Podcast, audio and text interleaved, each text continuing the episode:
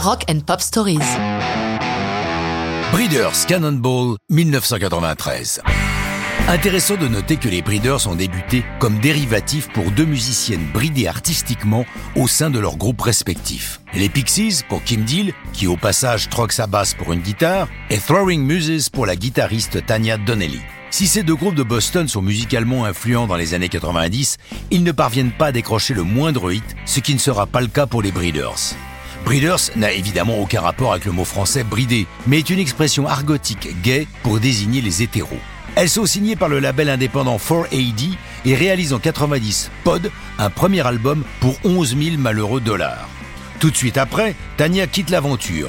Kim enroule sa jumelle Kelly avec le batteur Jim McPherson et la bassiste Josephine Wiggs. Les Breeders sont cette fois au complet dans une formation stable. Le groupe travaille sur un E P ou, comme on disait autrefois, un super quarante-cinq tours, soit un single comportant quatre titres. Il y a Crow Aloha, Lord of the Figs, neuf cents et en titre principal Cannonball.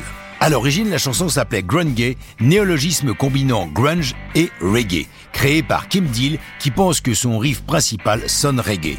Les changements radicaux de tempo dans la chanson sont naturels dans un titre composé par Kim, car c'est une des signatures caractéristiques des Pixies. Pour la vidéo, on reste dans le petit monde du rock alternatif, puisque c'est Kim Gordon de Sonic Youth qui la réalise en compagnie de Spike Jones, futur réalisateur de Being John Malkovich et Her. Lorsque la chanson sort le neuf août quatre-vingt-treize, aucun des Breeders ne s'attend à l'accueil qui va leur être réservé.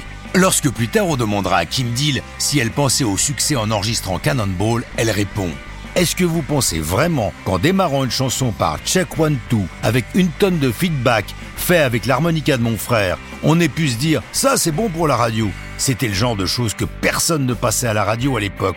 On a vraiment pensé que personne ne la jouerait. » C'est tout le contraire qui se produit. Les Breeders entrent dans les hits américains et britanniques et la France leur fait un bel accueil avec trente semaines consécutives parmi les meilleures ventes. Les journaux musicaux britanniques, comme le Melody Maker, considèrent Cannonball comme le meilleur single de l'année quatre-vingt-treize. La suite des Breeders va se compliquer, obligés de marquer une pause en quatre-vingt-quinze pour cause de cure de désintoxication de Kelly Deal, mais le groupe bouge encore et retrouve les studios au printemps quatre-vingt-dix-huit. Mais ça, c'est une autre histoire de rock'n'roll.